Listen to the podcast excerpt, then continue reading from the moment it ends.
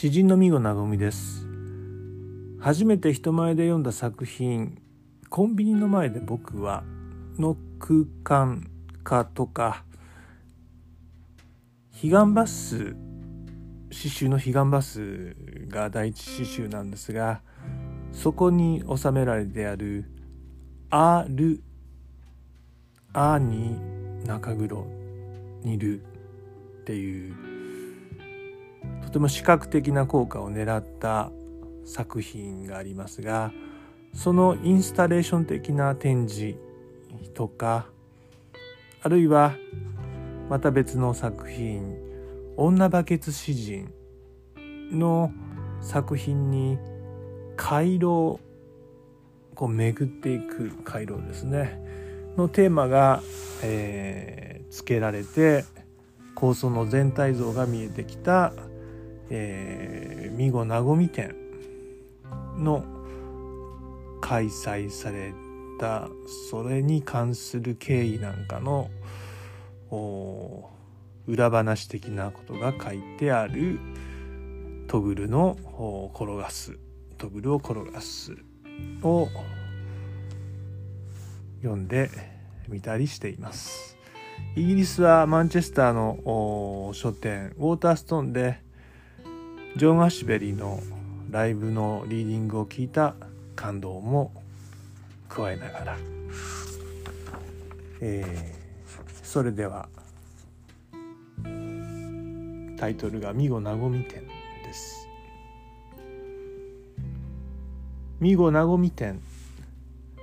朗読詩人見子なごみの世界をストーリーのある言葉の世界に再構成したい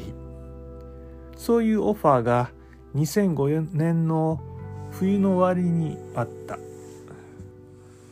一級建築士の鈴木直子さんから。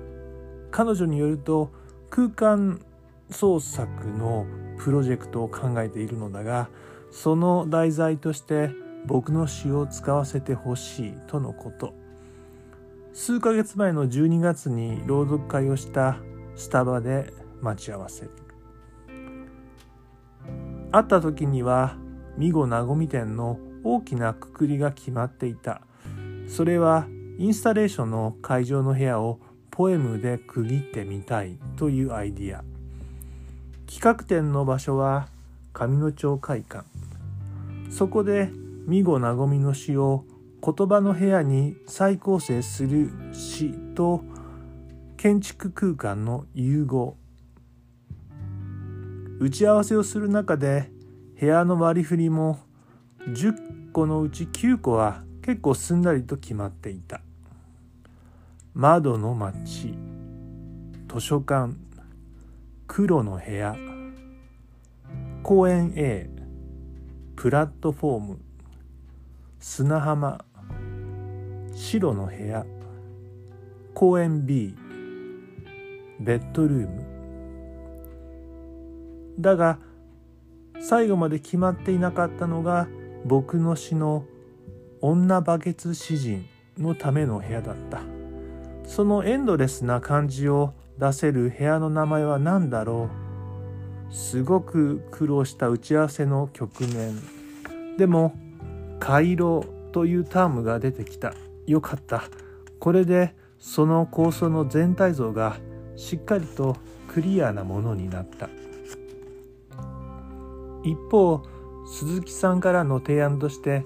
会場は遅くまで開けておけるので夜の朗読会をぜひともしてほしい。と。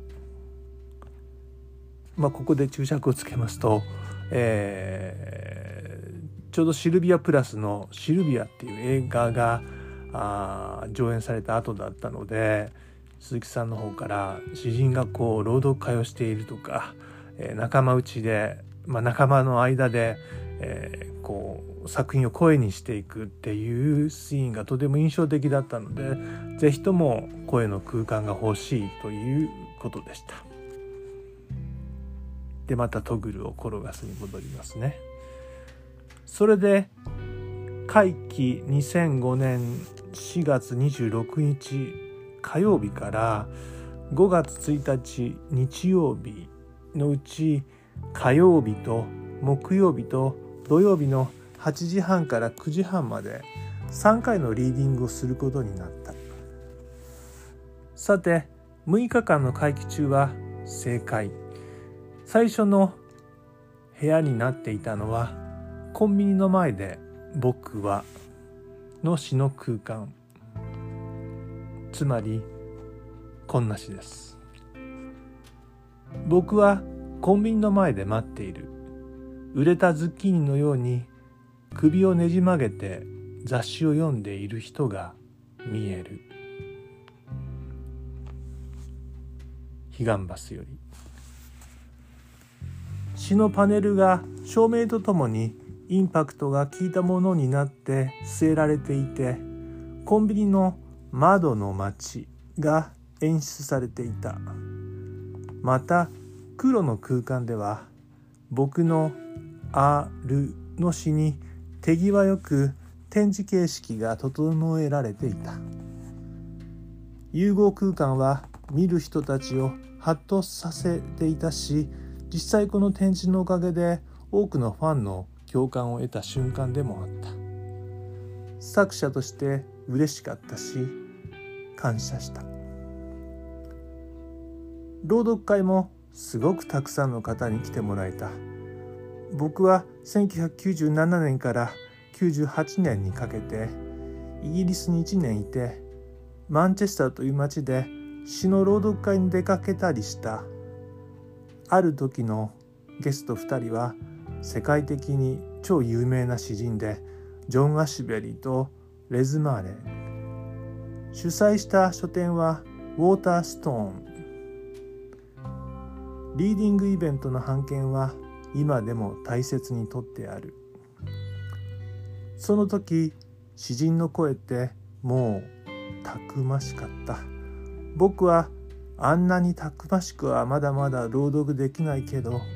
自分なりのリーディングのスタイルを見つけて